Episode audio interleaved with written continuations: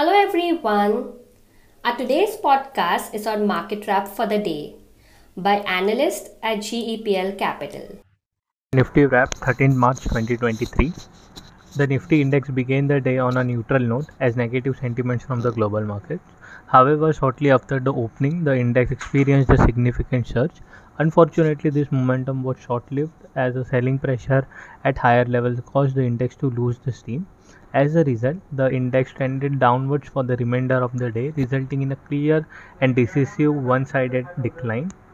At the end of the day, the Nifty index closed at a mark of 17,154.30, down by 1.49% from the opening.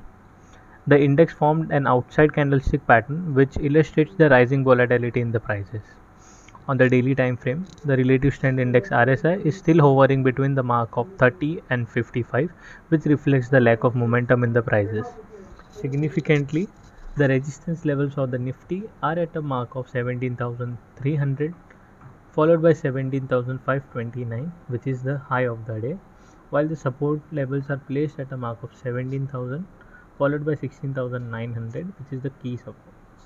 Based on the overall trends and indicator, the index may move lower till the mark of 17,000 followed by 16,900. Thank you. We are on Instagram, Twitter and YouTube. Follow us there. Our podcast series All About Investing is available on Spotify, Apple Podcasts and Google Podcasts. Do listen in. Thank you.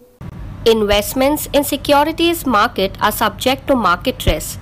Read all the related documents carefully before investing. Investors must make their own investment decision based on their specific goals, financial position, and risk appetite. The content provided herewith is purely for information and educational purpose only.